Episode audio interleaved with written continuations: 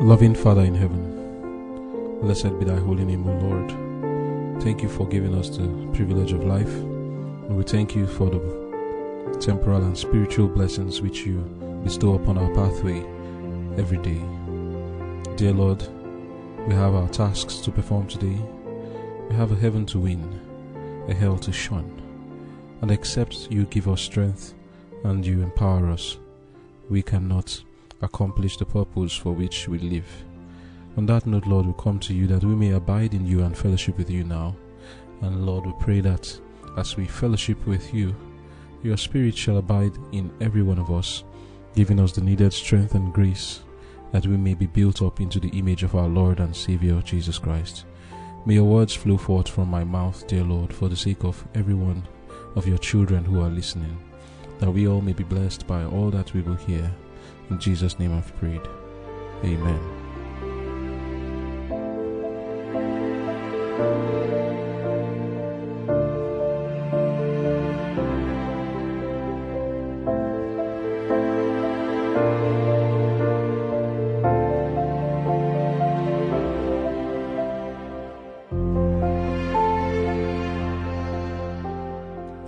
Conflict and Courage, August 14. Send me. Also, I heard the voice of the Lord saying, Whom shall I send? And who will go for us? Then said I, Here am I, send me. Isaiah chapter 6, verse 8.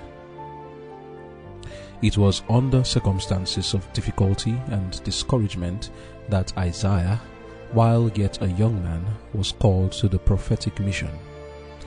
Disaster was threatening his country. By their transgression of God's law, the people of Judah had forfeited his protection, and the Assyrian forces were about to come against the kingdom of Judah. But the danger from their enemies was not the greatest trouble. It was the perversity of the people that brought upon the Lord's servant the deepest depression. By their apostasy and rebellion, they were inviting the judgments of God. The youthful prophet had been called to bear to them a message of warning, and he knew that he would meet with obstinate resistance. His task seemed to him almost hopeless. Such thoughts as these were crowding upon his mind as he stood under the portico of the holy temple. Suddenly, the gate and the inner veil of the temple seemed to be uplifted or withdrawn, and he was permitted to gaze within upon the Holy of Holies, where even the prophet's feet might not enter. There rose up before him a vision of Jehovah, sitting upon a throne high and lifted up, while his train filled the temple. On each side of the throne hovered the seraphim, two wings bearing them up, two veiling their faces in adoration, and two covering their feet. Never before had Isaiah realized so fully the greatness of Jehovah or his perfect holiness, and he felt that in his human frailty and unworthiness he must perish in that divine presence. Woe is me, he cried, for I am undone, because I am a man of unclean lips, and I dwell in the midst of a people of unclean lips. For mine eyes have seen the King, the Lord of hosts. But a seraph came to him to fit him for his great mission. A living coal from the altar was laid upon his lips with the words, Lo, this hath touched thy lips, and thine iniquity is taken away, and thy sin purged. And when the voice of God was heard, saying, Whom shall I send, and who will go for us? Isaiah, with holy confidence, responded, Here am I, send me. The prophet was nerved for the work before him. Amen. The title of our devotion for today is Send Me. And I would want for us to understand the situation that Israel was in at this time. Isaiah was a prophet of the Lord. In the book of Isaiah, chapter 1, verse 1, it says, The vision of Isaiah, the son of Amos, who he saw, which he saw concerning Judah and Jerusalem in the days of Uzziah, Jotham, Ahaz, and Hezekiah, kings of Judah. Now, it's important for us to understand very well the time in which Isaiah lived. When we looked at last uh, day, yesterday's lesson, we are able to understand that this king Uzziah lived at the same time with Jeroboam II. King Uzziah was at the time in which Isaiah lived has a striking resemblance to our present day. Isaiah began to minister in the days of Uzziah, the great king of Judah, who brought about a time of great and marvelous prosperity in Judah. King Uzziah was a contemporary to King Jeroboam II of Israel. Just like Amos, Isaiah was called to service in a time of prosperity in both Israel and Judah. Under Jeroboam II, Israel was at the zenith of its power. Jeroboam II had overcome the Syrians and had enlarged the territory of the northern kingdom to the northern boundary of the original United Kingdom. Uzzah, that's eh, if you even read Amos, you see it's talking about Hamath. That's where he had extended the kingdom to. Uzzah had subdued the Edomites, the Ammonites, and the Philistines. He also strengthened himself so much and made Israel prosperous under him. And I remember when I mentioned this yesterday, I, I twisted it. Uzzah is the one that um, subdued the Ammonites, the Philistines, and the Edomites, while Jeroboam II, during the same time of Uzzah, had subdued the Syrians. So Israel, the northern and southern kingdom, were living in a time of prosperity and peace. They were safe from their foreign enemies. These were the times in which Isaiah lived, and there are lots of similarities between his day and ours. And that's the most important thing about the day of the prophecy of Isaiah. The people which Isaiah was speaking to is just so similar to the people in our day. You see, times of peace are always times of danger. The usual fruits of prosperity, which are pride, luxury, selfishness, oppression, and things like that, were becoming popular all around, especially in Israel. Some time after the preaching of Jonah, the people of Nineveh, the capital of the Assyrian kingdom, once again departed from God. The effect of Jonah's words had waned, and they were gradually becoming an oppressive and very powerful nation to be reckoned with. In the earlier part of Isaiah's ministry, this fear was well known among the people of Judah. But as we read in our devotion, what, what was troubling Isaiah the most was not even the Assyrians that were rising. What was causing him discouragement and depression was the apostasy of the people of Judah. Reading from Conflict and Courage, page 232, paragraph 2, we are told, But the danger from their enemies was not the greatest trouble. It was the perversity of the people that brought upon the Lord's servant the deepest depression. By their apostasy and rebellion, they were inviting the judgments of God. The youthful prophet had been called to bear them a message of warning, and he knew that he would meet the obst- with obstinate resistance. His task seemed to him almost hopeless. So, with this setting in mind, which is similar to our days, let us listen to the words of Isaiah, how he preached as a youth when he saw the apostasy of the people of Judah. Today we see the same apostasy among us, and these words can apply to us. In the book of Isaiah, chapter 1, reading from verse 2, he said, Hear, O heavens, and give ear, O earth, for the Lord hath spoken. I have nourished and brought up children, and they have rebelled against me. The ox knoweth his owner, and the ass his master's crib. But Israel doth not know, my people doth not consider. Ah, sinful nation! a people laden with iniquity, a seed of evildoers, children that are corrupters. They have forsaken the Lord.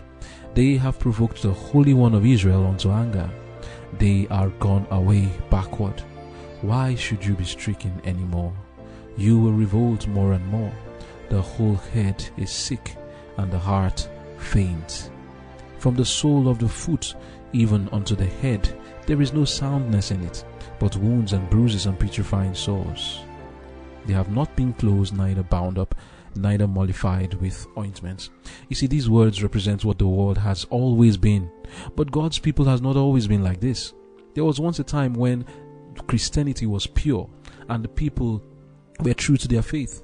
Today we can say that we have equaled this description of the state of things in God's church as it was in Israel. This is what Israel had turned into, and Israel of today is no different. True prosperity or a desire for it, people have departed from the commandments of God and they descend into a dead formalism. They follow the rounds of religion but are practicing base iniquity and crime in their daily lives.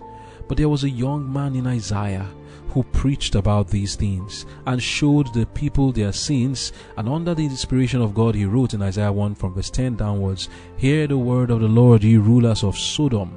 You see, to him, Judah had become so corrupt that it was like Sodom. That's why he said, Hear the word of the Lord, ye rulers of Sodom. Give ear unto the law of our God, ye people of Gomorrah. To what purpose is the multitude of your sacrifices unto me, saith the Lord? I am full of the burnt offerings of rams and of fat of the fat and the fat of fed beasts, and I delight not in the blood of bullocks or of lambs or of he goats.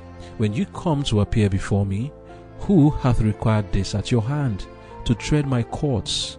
He said to them, Bring no more vain oblations. Incense is an abomination unto me. The new moons and Sabbaths, the calling of assemblies, I cannot away with. It is iniquity, even the solemn meeting. Your new moons and your appointed feasts, my soul hateth. They are a trouble unto me. I am weary to bear them. You see, this is exactly what the Lord will say to us today because of our own iniquities. Today, Christianity bears a striking resemblance to the world. They can't see we can't see any much difference. And that's how it was in Isaiah's day. And in verse 21 of chapter 1 he said, How is the faithful city become an harlot? It was full of judgment. Righteousness lodged in it, but now murderers. Thy silver is become dross, thy wine mixed with water. Thy princes are rebellious and companions of thieves. Every one loveth gifts and followeth after rewards. They judge not the fatherless, neither do neither doth the cause of the widow come unto them. Therefore said the Lord, the Lord of hosts, the mighty one of Israel, Ah, I will ease me of mine adversary, adversaries and avenge me of mine enemies. And I will turn my hand upon thee and purely purge away thy dross and take away all thy teen and I will restore thy judges as at the first, and thy counselors as at the beginning. Afterward thou shalt be called the city of righteousness, the faithful city. You see, these exact same words are to be preached in the pulpits of God's churches today. The people of God are in need of these words. But what is it that had led the faithful Judah into such a condition of things? How did they become so vain and formal? I'll tell you, it was the pride that came through prosperity that led to this. Remember, I mentioned that Isaiah began in the days of King Uzzah? Let's just read something about King Uzzah's days to understand how prosperous the kingdom of Judah was. In the book of Second Chronicles, chapter 26, reading from verse 8 downwards, we read about Uzzah. It says, And the Ammonites gave gifts to Uzzah, that's Uzziah, and his name spread abroad, even to the entering in of Egypt for he strengthened himself exceedingly. Like I said earlier, this was a great king. Perhaps after Solomon, Jehoshaphat, Asa, you can put Uzziah on the same level with these people, with Asa and uh, Jehoshaphat, on the same level. That's how great he was. Going on, it says, Moreover, Uzziah built towers in Jerusalem at the corner gate, and at the valley gate, and at the turning of the wall, and fortified them. Also, he built towers in the desert, and digged many wells, for he had much cattle both in the low country and in the plains, husbandmen also, and vine dressers and vine dressers in the mountains and in, and in Carmel, for he loved husbandry. Moreover, Uzziah had an host of fighting men that went out to war by bands according to the number of their account by the hand of Jael the scribe and Maaseiah the ruler under the hand of Hananiah one of the king's captains. The whole number of the chief of the fathers of the mighty men of valor were two thousand and six hundred. And under their hand was an army three hundred thousand and seven thousand and five hundred that made war with mighty power to help the king against the enemy. And Uzziah prepared for them throughout all the hosts shields and spears and helmets and habergeons and bows and slings to cast stones. And he made in Jerusalem engines. This was the first time anybody ever did this in Jerusalem. He made in Jerusalem engines invented by cunning men this was not something that existed. This is how great Uzziah was. To be on the towers and upon the bulwarks, to shoot arrows and great stones withal. And his name spread far abroad, for he was marvelously helped till he was strong. Wow. The first time I read about King Uzziah, I wondered and said, wow, this must be a great king. And indeed he was. The word invented there shows you how great this man was. This was the man under whom Isaiah lived. And by the way, Uzziah prospered because he followed the commandments of God. He never had any war. Nobody conquered him. He lived in peace till the day he died. Of course, he had that era where he became so proud that he went into the temple to offer sacrifices and he became a leper and his son Jotham took over. But between Jotham and Uzziah, Judah was in complete peace from their enemies. No one attacked them. But then, within Judah, there was a problem. While it is that God had prospered Uzziah, as someone who was keeping the commandments of God, the people, through the prosperity that the Lord gave them, were now using it for the wrong purposes. And that's why you hear Isaiah talk about the riches that they had as it was something that was leading them away from God. And today, the same thing is happening. People prosper, and the riches that they have become a snare to them. And you hear these words now because it applies to us. Isaiah 2, reading from verse 7. Isaiah said to his people, Their land also is full of silver and gold. Neither is there any end of their treasures. Their land is also full of horses, neither is there any end of their chariots. Their land also is full of idols. They worship the work of their own hands, that which their own fingers have made. And the mean man boweth, boweth down, and the great man humbleth himself. Therefore, forgive them not. Enter into the rock and hide thee in the dust for fear of the Lord. You see, the riches that was in Judah made them to forget God. Today, riches and the desire for riches is causing the same problem among God's people. And the words that Isaiah spoke in his passion for his people applies to us. Another sin that had risen as a result of prosperity was the pride of dress. Isaiah spoke about this in very clear terms. He rebuked the pride of the daughters of Judah, which was which was weakening the men of Judah. He said in Isaiah chapter 3, reading from verse 16 to 26, Moreover, the Lord saith, Because the daughters of Zion are haughty, see pride, and walk with stretched forth necks and wanton eyes, walking and mincing as they go, and making a tinkling with their feet Therefore the Lord will smite with a scab the crown of the head of the daughters of Zion, and the Lord will discover their secret parts.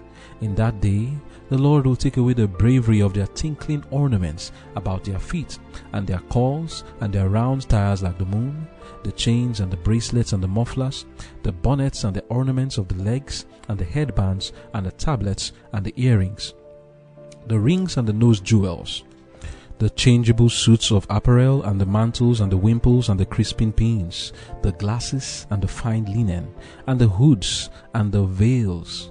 Does that sound familiar? All these things I'm listening, of course they do. And it shall come to pass that instead of sweet smell, there shall be stink, and instead of a girdle, a rent, and instead of well set hair, baldness, and instead of a stomacher, a girding of sackcloth, and, in, and burning instead of beauty, Thy men shall fall by the sword, and thy mighty men in war, and her gates shall lament and mourn, and she being desolate shall sit upon the ground. Reading from Spiritual Gifts, Volume 4b, page 63, paragraph 1, it says, Isaiah 3 was presented before me. I was shown that this prophecy has its application to these last days, and the reproofs are given to the daughters of Zion who have taught only of appearance and display. Read verse 25. Thy men shall fall by the sword, and thy mighty in the war. I was shown that this scripture will be strictly fulfilled.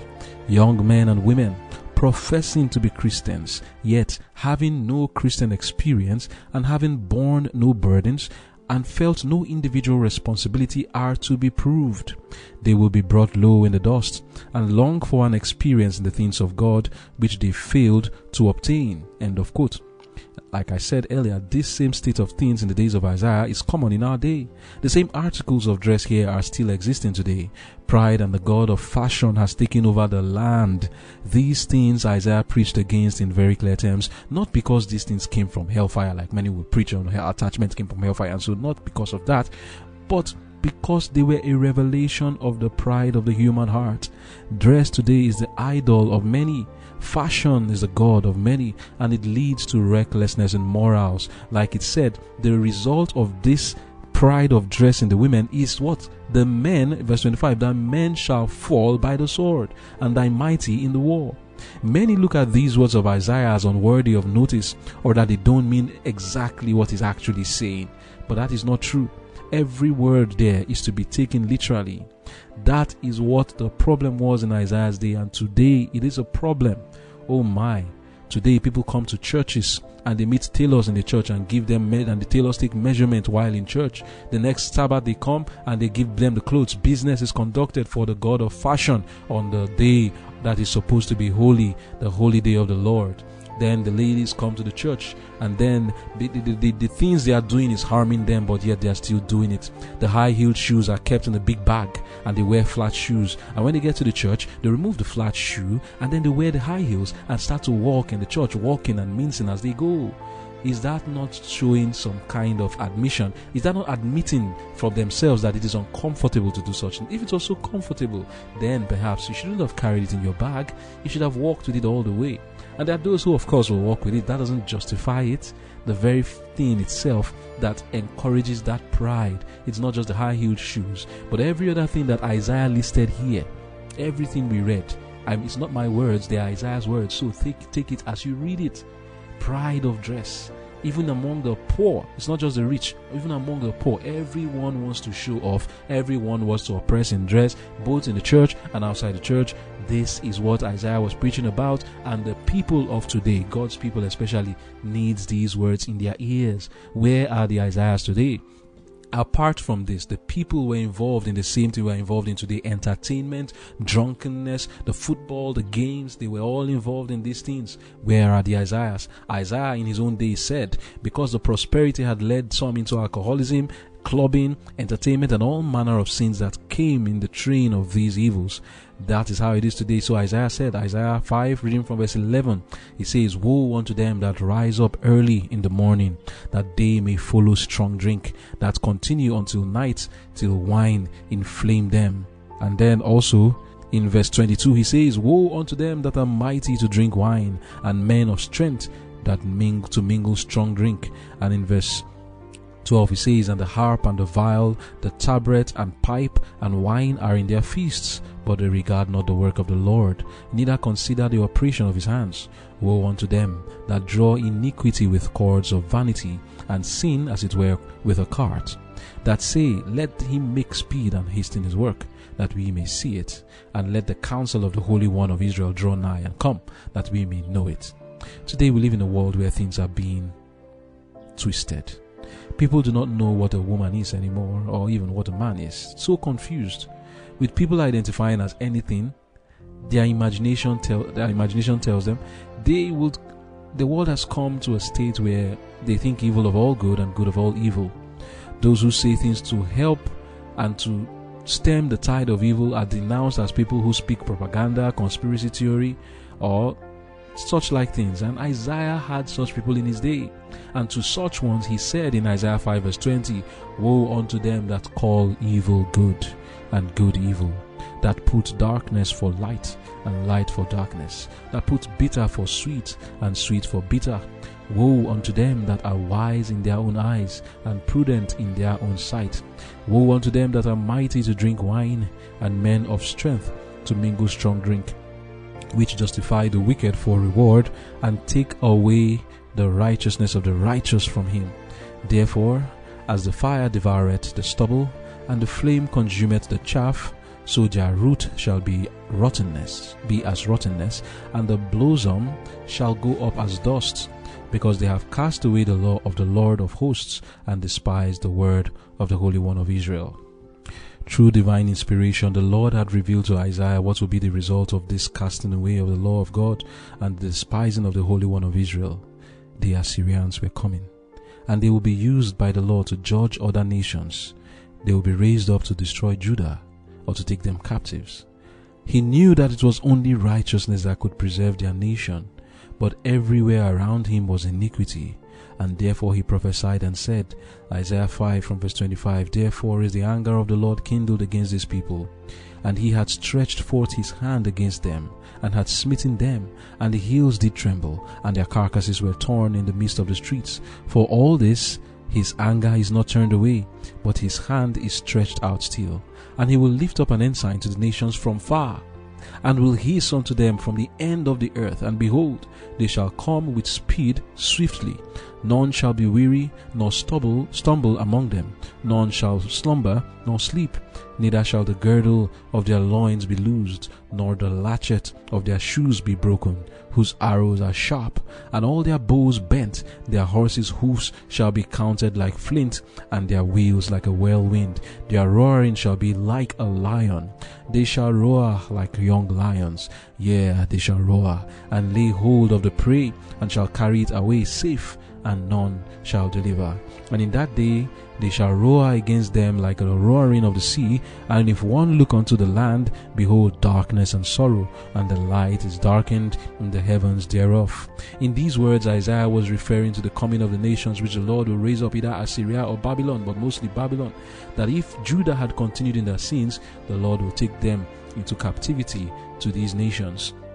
You see, this was the state of things in the days of Isaiah when he was still a youth in the beginning of his ministry. At this time, he had not yet encountered the Lord, and you could hear the way he was speaking, woe, woe, woe to everyone. But he was not even looking at himself. Conflict and Courage, page 232, paragraph 2 says, It was under circumstances of difficulty and discouragement that Isaiah, while yet a young man, was called to the prophetic mission. Disaster was threatening his country. By their transgression of God's law, the people of Judah had forfeited his protection, and the Assyrian forces were about to come against the kingdom of Judah. End of quote. In the midst of Isaiah's passionate preaching against the sins of Judah, the Lord saw and took note of this young man. He was not perfect at the time, but the Lord saw in him someone he could use for his glory and the Lord appeared to him to fit him for greater responsibilities. He was then privileged to have a clear and awful revelation of the God Almighty. Isaiah chapter 6, reading from verse 1. Uzziah, remember, was a leper and later he died. It says, In the year that King Uzziah died, I saw also the Lord sitting upon a throne, high and lifted up, and his train filled the temple. Above it stood the seraphims, each one had his had six wings. With twain he covered his face, and with twain he covered his feet, and with twain he did fly. And one cried unto another and said, Holy, holy, holy is the Lord of hosts. The whole earth is full of his glory. And the posts of the door moved at the voice of him that cried, and the house was filled with smoke.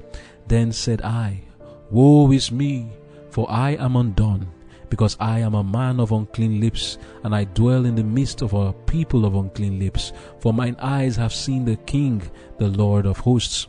Then flew one of the seraphims unto me, having a living coal in his hand, which he had taken with the thongs from off the altar. And he laid it upon my mouth, and said, Lo, this has touched thy lips, and thine iniquity is taken away, and thy sin purged. Verse 8 now says, Also I heard a voice of the Lord saying, whom shall I send, and who will go for us? Then said I, Here am I, send me. Amen. In this response of Isaiah, we see a similar response that we should have towards the call of the Lord.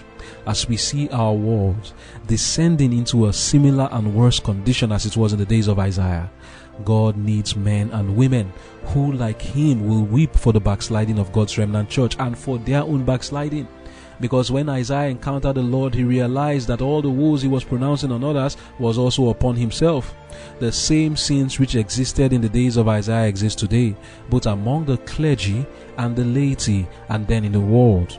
We live in a time of apparent prosperity, but within this prosperity, there is the same oppression and wickedness and crime and violence going on. Just like Isaiah called Judah in his days, we can say literally that this our world is like Sodom and Gomorrah. At a later time in Isaiah's ministry, he was told by God in Isaiah 58 verse 1, Cry aloud, spare not, lift up thy voice like a trumpet, and show my people their transgression and the house of Jacob their sins in love for humanity. We are to cry aloud against the oppression going on in the land. We are to lovingly speak about the sodomy, about the fact that our world is like Sodom and Gomorrah today. We look at the LGBT community and we'll talk about how to address those things in subsequent devotions. But we must call a spade a spade.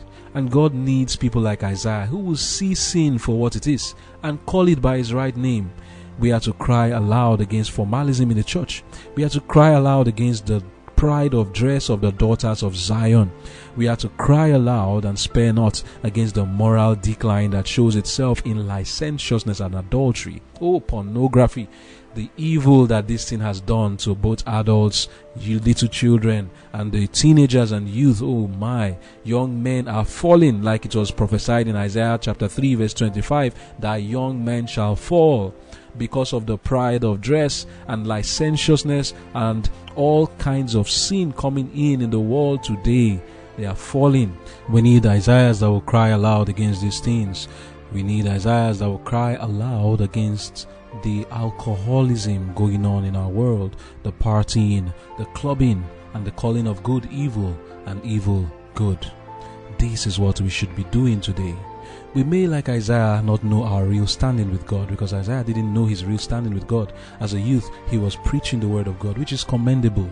But the Lord can call us to come up higher. We will see our own uncleanness before God and our utter helplessness like Him. But the Lord may also call us and we may answer, Here am I, Lord, send me. But before the Lord called him, the Lord saw in him one who abhorred evil.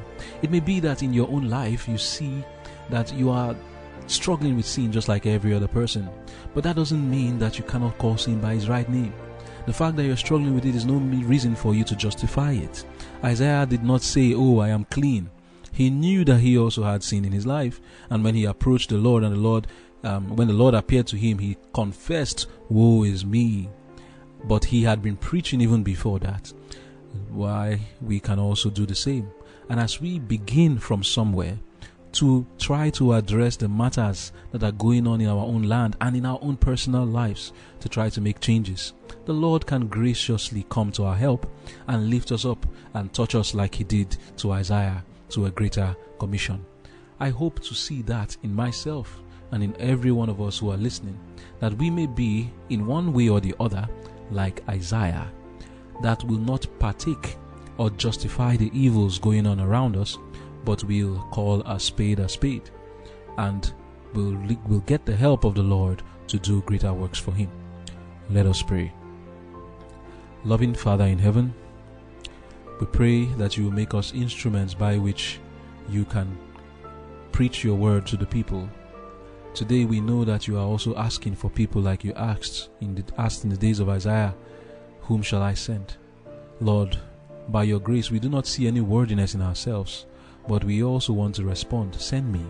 Not because we have the power, but because we trust that you who touched Isaiah can also touch us and qualify us and take away our iniquities. Forgive us our sins, Lord, and call us up to a higher sphere that we may do greater works for you. In Jesus' name I've prayed. Amen. Seek the Lord while he may be found.